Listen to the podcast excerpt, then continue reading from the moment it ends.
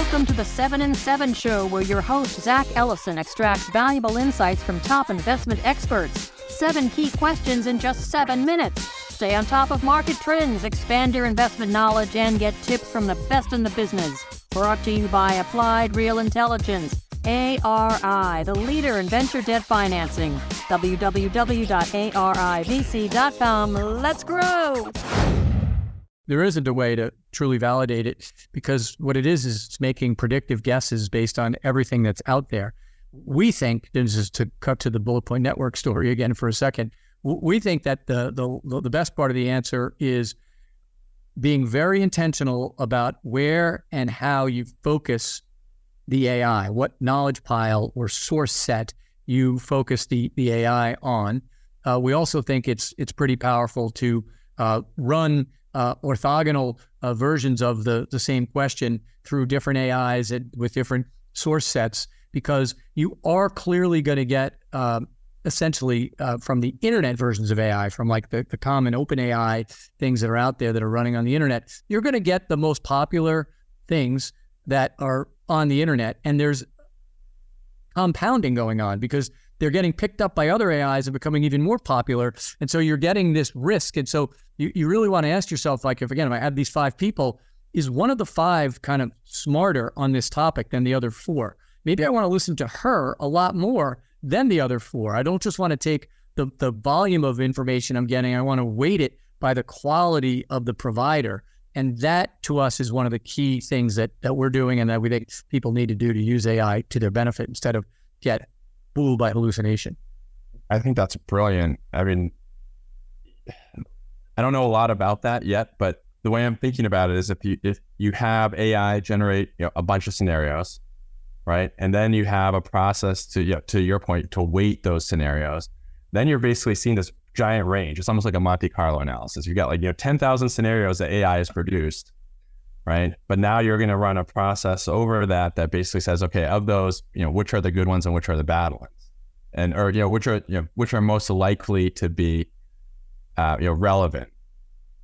I mean, yeah, and so for us, the way we think about this is there are certain processes, um, and you were in the capital markets, and so some of these examples will make sense to you, but um, certain processes are deeply benefited by just pure automation because it really is about processing speed. It's about pulling in as much data as you can, quickly processing it, and making an immediate prediction about something that's very short term. Um, those kinds of things are going to be machine driven fully. And I think human beings that try to intercept that or put themselves in that loop are, are likely going to be in harm's way and are going are going to lose.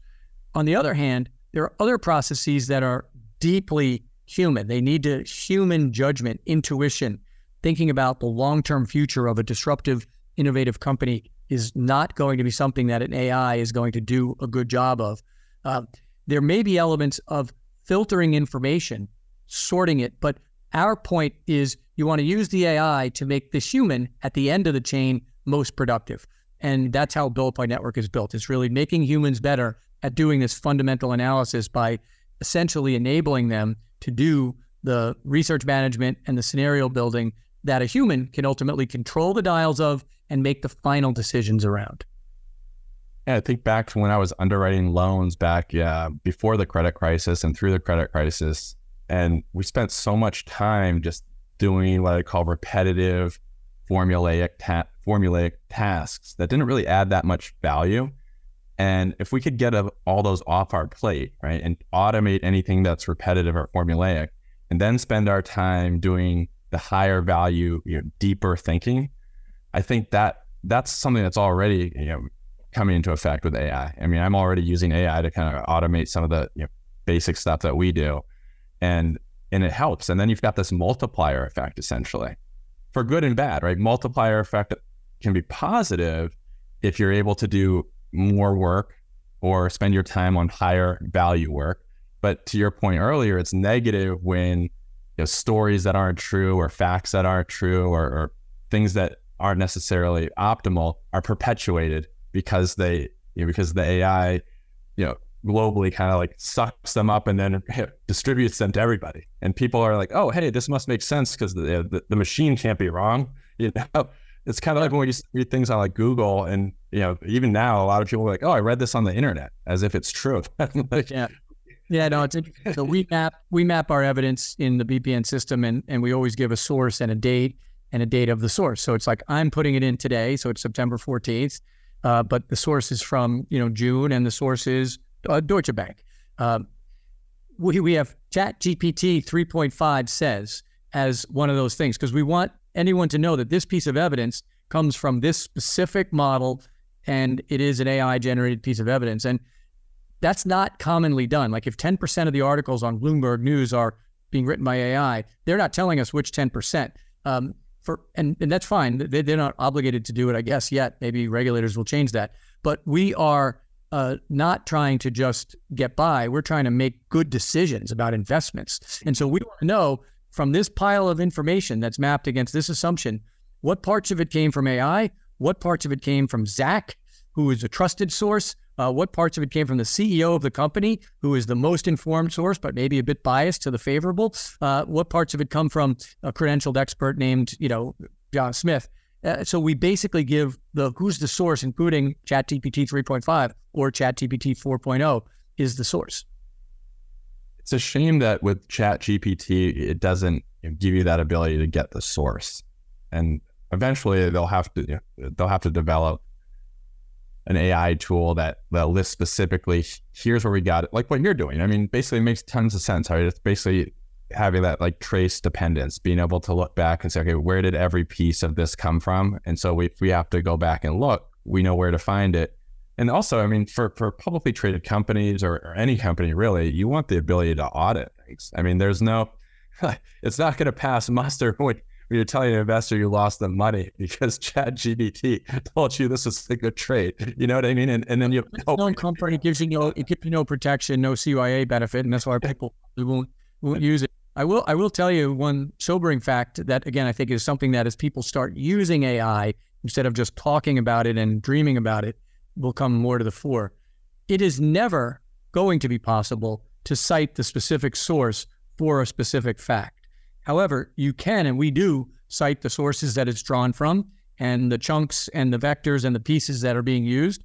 But the way these large language models work is they take in all the information and they make a prediction or a guess about what the next sentence would be. Just like you were having it suck in data and then write sentences for you on the news. But it's it's basically using that methodology, which is different from a direct sourced methodology. So you will always know the underlying sources.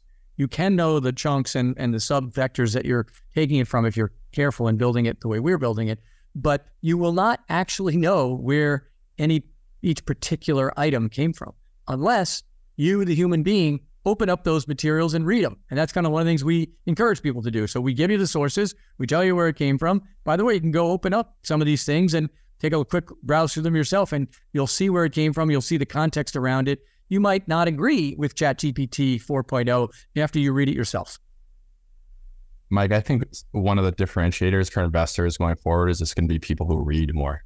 I mean, it's always been one, but uh, more so than ever because nobody reads anything anymore. I mean, they've like. you're right. I think you're right. It's a goldfish, you know, and so imagine if you're the person who just reads more, you don't even need to be smarter. You're just you, are just sucking so much more information that other people aren't gaining. No, and the irony of that, in particular, in this day and age, Zack, to your point, is it's so easy now to get summaries, and now AI generated summaries compounding that. That reading the ultimate underlying source material and then forcing yourself to critically look at things that agree with your view and things that oppose your view. So you're getting the best argument for the other side. If you do both of those things, if you read a lot and if you read uh, diverse and opposing views, you're going to have a huge advantage in this world, particularly if you're a good reading, fast and high comprehension reader.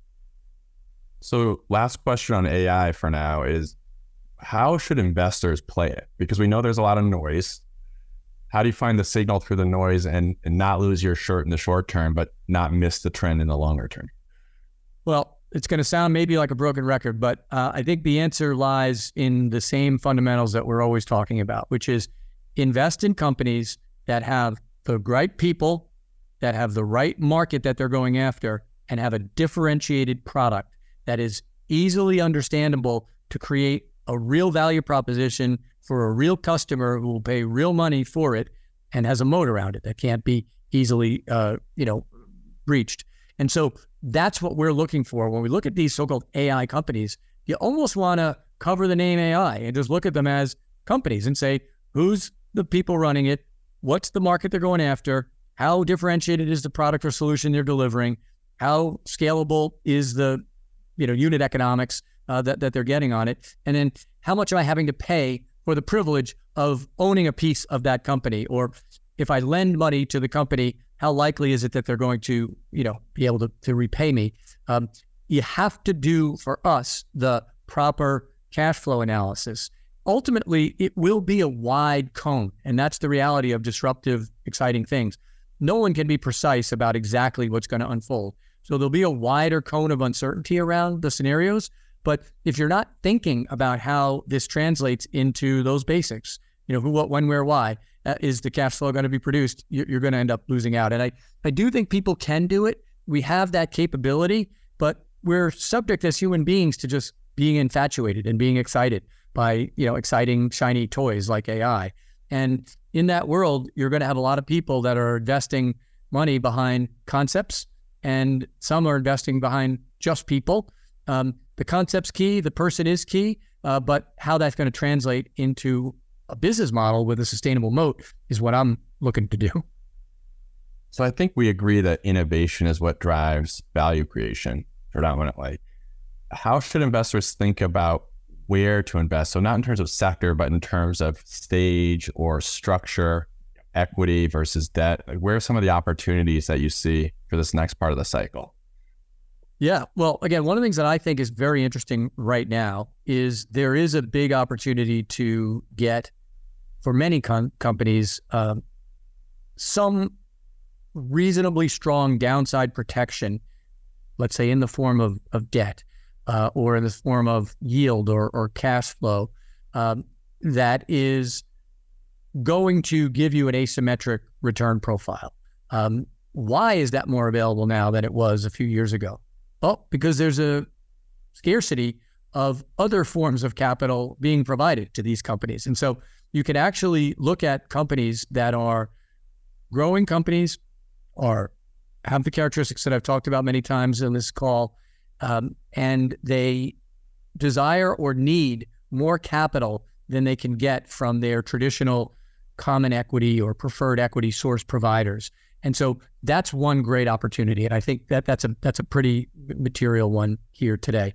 Uh, on the other hand, I know we don't want to talk specifically only about AI or about any one sector, but but I do think you have to accept what is the environment that you're investing in.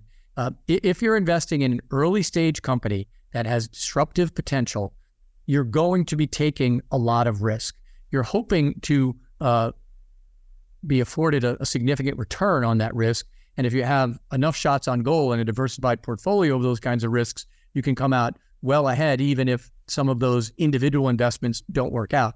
But if you're going into something that is disruptive, has a large R&D budget or a large capex budget or a large sales and marketing budget that's going to play out over many years before you're going to get to positive profitability, you'd be crazy not to think I'm taking a lot of risk here. And so I have to understand and embrace that risk I am not from the camp of you just don't invest in anything like that. I think there's lots of reasons to invest in things like that, but you need to be very discerning. You need to do that hard work to figure out will this story translate into real growth and profitability that's sustainable with a moat. And if it will, then the investments can be fabulous. Uh, but if you're just investing because the story sounds good, um, you, are probably at greater risk. So uh, I really do like the downside protected structures today. I think they're more available from uh, some excellent companies than they were two or three years ago. Um, I also like uh, investing in some of these businesses at much lower multiples or entry prices for the equity uh, because people aren't uh, assuming uh, that they're going to you know grow forever and, and become massively profitable and aren't putting 20 and 25 times revenue multiples on companies as as readily as they used to. Uh, and that's really attractive. I mean, there are some businesses that were good businesses, but wildly overpriced. that are still good businesses that are now acceptably priced. And that's really fun and, and interactive. Yeah, I think we're going through the process of, of resetting and kind of washing out a lot of the the companies that that were never really going to be successful, but they were priced as if they were going to be very successful. I don't know when the exact timing will be. It's hard to know, but uh, I'm thinking that 2024 will probably be one of the best vintage years for uh, for venture debt, certainly, um, but also for uh, venture equity in many respects too, because you're going to see a lot of the companies that they're typically on like you know three year funding cycles, right? And they got funded in 2020 or 21, and they're going to be running low on cash, and they're going to need to raise some capital, and you're going to get them at much much lower valuations because they don't have much you know negotiating power at that point.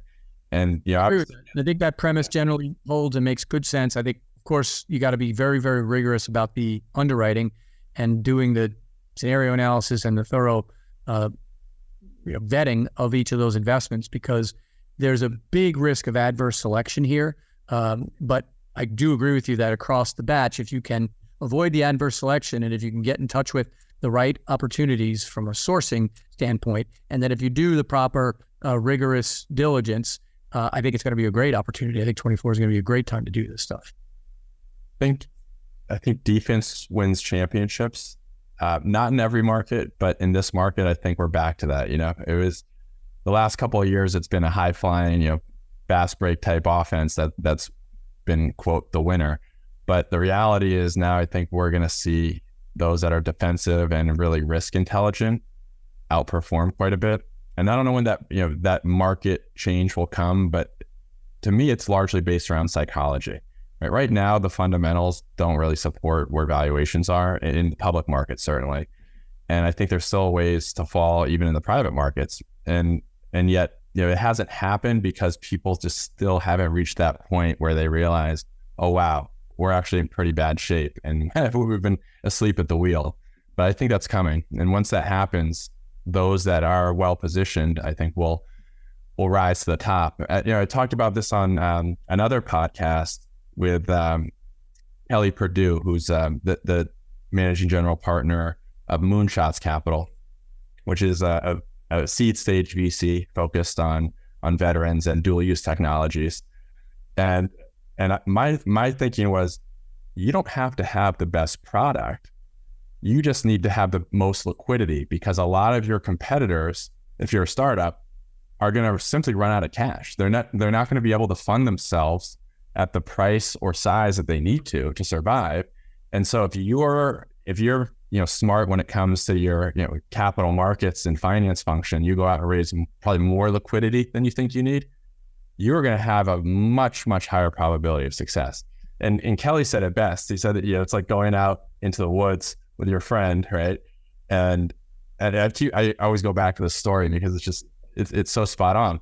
And you see a bear, and you don't need to outrun your friend or the group of people you're with. You just need to, or you don't need to outrun the bear. Excuse me. You just need to outrun your your friends, right? Because the bear will eat whoever's the slowest runner, right? And it's it's kind of like that's how I feel about the market right now. I don't even think you need to have the best product. I just think you need to be the best capitalized and the and the the most able to be conservative when you need to be, right? In, in other words, you need to have levers you can pull to reduce your cash burn, you know, get to profitability if you need to, get to some you know safety, um, con, you know conserve conserve cash, you know, lengthen your runway, and yeah, I don't. I still think that message hasn't gotten fully through to a lot of founders.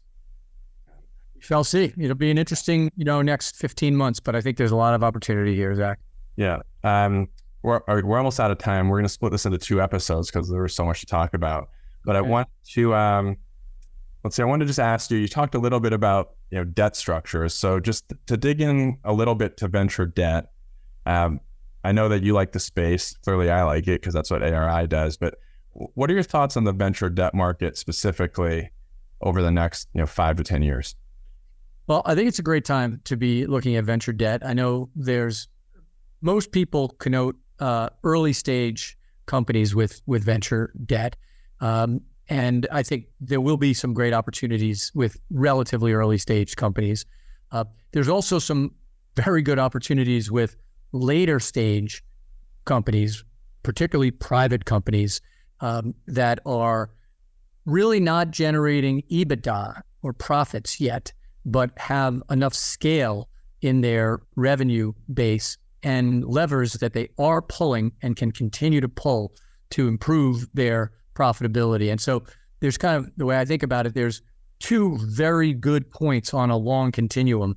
Uh, one is, uh, you know, companies that have $10 million or less of revenue. Um, many people in the lending community just won't touch them. They're not going to go near them. They're just too small. Um, and by the way, that rule of thumb exists for a reason. Most of them should not be touched. But if you filter through the many and find the few uh, that have the potential, there, there can be a, a great opportunity for um, an appropriately structured and appropriately sized amount of debt in that capital structure. The other end of the spectrum is uh, companies that have $100 million of revenue, roughly, maybe more. Um, and they are still not profitable in an EBITDA sense, um, but they are doing things that are clearly putting them on the path to that profitability. That's, I think, a perfect opportunity for a variety of debt and debt like structures uh, for those companies. Um, you know, there's a third category that I'm spending a decent amount of time on right now, uh, w- which include uh, IP rich companies that have very strong patent and trademark and trade secret portfolios. Those companies may have unique salvage value uh, over and above their cash flows. Um, and so those are the three areas that get my attention in terms of the debt universe right now, uh, to be very specific on your very broad question. Yeah, no, that, I agree with you. Those are three um, you know, gaps within the gap. You know, broadly with with SVB going down and other regional banks pulling back, there's just a huge gap in the venture debt market in terms of the amount of capital available. And just for for um, statistics' sake, I'll I'll, I'll um, leave you with this. Last year, there was about 35 billion deployed in venture debt in the U.S. Through the first half of 2023, six and a half billion. So on an annualized basis, the amount of venture debt that's been deployed is is about two thirds lower. Yeah, that's by volume and also by number of deals. So it's just been there's been a a total dearth of, of venture capital in general, but and that also leads to less venture debt as well. And I don't really think anybody's going to step up to fill that gap because the banks aren't going to do it because they're going to be saddled with you know, commercial real estate books that are going down the tubes and you know and consumers that are over levered that have too much credit card debt, you know, and you know, people that can't afford you know to, to move because mortgage rates and housing prices are too high. I mean, it I, I think there's going to be a, a, gap for a while. I don't think it's going to be this a short term, you know, dislocation. I think this is more like a, a five to ten year. Gap. Yeah. I think you're in a great space. And I, I, agree that there's an immediate term, one to two year opportunity, and there's a 10 year opportunity because people will learn how to use these tools in their capital structure appropriately, and more investors will get comfortable with the risks that do exist. And lending to any one of the three categories of companies I mentioned is risky business. And so you need to be careful and thorough and rigorous about your vetting. And as I said, you know, in passing, but I want to double emphasize it, each of those three categories has many, many companies that are not creditworthy, and you shouldn't lend any money to them on any terms. But then there are a few, a subset of those companies that are enormously creditworthy. And the fact that none of them can get money means that you can lend to the enormously creditworthy ones at terms that are very attractive because there aren't any uh, real other alternative sources for them. But it's a tremendously important vetting game because the reason most people avoid lending to companies like this is because most companies like this don't deserve your money and they're not going to be able or willing to repay you. Yeah, and this is where BPN comes in very handily in the sense that you guys help de-risk a lot of these risky opportunities in a sense where, where you know where others where others are not able to you know generate the insights that you are i think it you know it adds a ton of value because you're basically taking opportunities that don't have as much transparent data because they're private markets and they're earlier stage so there's a lack of data but then you're thinking okay, how can we you know, scenario test this in a bunch of different ways, and by extension, stress test it and figure out you know where they're going to be, where are there going to be chinks in the armor, right? Where is there where is there going to be weakness that you might not be able to to see with the naked eye, but using you know, deep analytical processes, sometimes harnessing AI, not always, but many times, you're going to be able to find potential weaknesses that the traditional lender or the traditional capital provider couldn't. Yeah, we, we like to think so. We, we think that the very process of doing the analysis helps you make a better decision. And then if you add to the process of doing the analysis, doing it in a rigorous, thorough, uh, computer assisted way using Bullet Point Network gives you a, a real advantage because you, you do want to think about the good, the bad, and the ugly scenarios. You also want to put realistic odds on each of them. And that's kind of what we're doing. We're not only doing scenario modeling, but we're adding odds and probabilities or likelihoods to these scenarios. And that combination we think is is very useful and, and very powerful. We're also humble in knowing that all models are wrong, including ours, but some are very useful if uh, properly executed. And so we're trying to make our models uh, rigorous, thorough, and useful for decision making. And you nailed it with the idea of probability adjusting because you know I would say lay people will tend to think about discrete outcomes. Oh, this is going to happen or it's not. But investors who are trained think about everything in terms of probabilities. And I might say this is the most likely outcome, but maybe that outcome is only you know 25% likely to happen, and the second most likely is you know 15%. Who knows, right? That because there's a whole range, and I think that's where um, that's where it gets pretty interesting because that's not how most people think. And if you can price according to the probabilities, know, risk weight according to the probabilities, and those probabilities are are more refined and more accurate than than how others are thinking, you're you're going to have a competitive advantage on you know, everything that you do. Yeah, we think so. And we, we think the combination of mapping evidence to assumptions, putting center points and ranges on them, and then making combinations of assumptions to produce logical cash flow scenarios and logical valuation scenarios is going to give you an advantage. But you have to actually do all three steps. Yep. So we're, we're just about out of time. So I wanted to ask what themes you'd like to leave everybody with, or any thoughts about the next next part of the cycle, next three to five years. How should people be thinking about investing in innovation and uh, protecting themselves too? Sure. Well, uh, I will end with uh, my optimism. I, I, I, believe you should never bet against growth. and I think most, if not all, uh, fundamental growth uh, comes from innovation of one kind or another. And so I'm a, I'm a big fan of finding things that are truly better. They are truly a better mousetrap, to use the analogy. Um, the difficulty is wading through the many things that sound promising and finding the few that will deliver ultimately sustainable growth, profitability, and a defensible moat. And I think the way that you do that is by a combination of story and qualitative judgment and numbers, quantifying that. And so I think if you, if you whether you use a bullet point network, you know, strategic scenario model framework, uh, or, or, whether you use uh, a yellow pad uh, and just jot down your notes and think about uh, the story and the numbers and the odds of different outcomes occurring, I think you'll be in very good shape uh, in terms of going through the process of finding the winners, avoiding the losers, and you know protecting your capital. I mean, defense may win championships in, in sports. Uh, defending your capital is also very important because uh, there are lots of ways to lose money, including uh, investing in in hype that doesn't translate into result. Uh, it's also possible to falsely believe that you're going to be able to turn a company around. And one thing I will say that maybe is is counter uh, intuitive, but there are just very few successful turnarounds in tech innovation stories. And so you do want to find things that are working and back them. It's very rare that you turn around a technology and have it become a winner. That's more common in an industrial or a manufacturing or distribution context in a product technology context, it's very rare. So you definitely want to find things that are working and then back them to scale as opposed to turning things around. Great points. Yeah, great points. It's been uh, it's been great having you on today, Mike. It's always yeah, always a learning experience.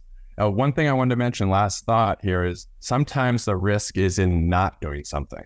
And that's what I like to remind people. You know, you can be in treasuries because they've got a higher yield now, but the reality is when you're doing that, there's an opportunity cost and you might miss you know, some really incredible opportunities on the innovation side. Absolutely. So great being with you again. Thanks for your time as well. All right. Thanks, Mike. And thanks everybody for listening to the seven and seven show. This will be a two part episode with Mike because we went over time. So uh, you get double dose of learning. All right. So you know, good night. Thanks. Right. Take care. Thank you for listening to the 7 in 7 show with Zack Ellison. We're glad you enjoyed this episode and gained valuable insights that you can use to grow your investment returns. Stay connected with us and access previous episodes of the 7 in 7 show with Zack Ellison by visiting our website at www.7in7show.com or connect with us on Twitter, YouTube, Instagram, and TikTok at 7 in 7 show. Learn more about ARI's Venture Debt Opportunities Fund and sign up for ARI's newsletter Uncommon Sense at www.arivc.com. For investor inquiries, please contact ARI's team at ir at arivc.com. Thank you for your continued support. Until next time, keep learning and growing.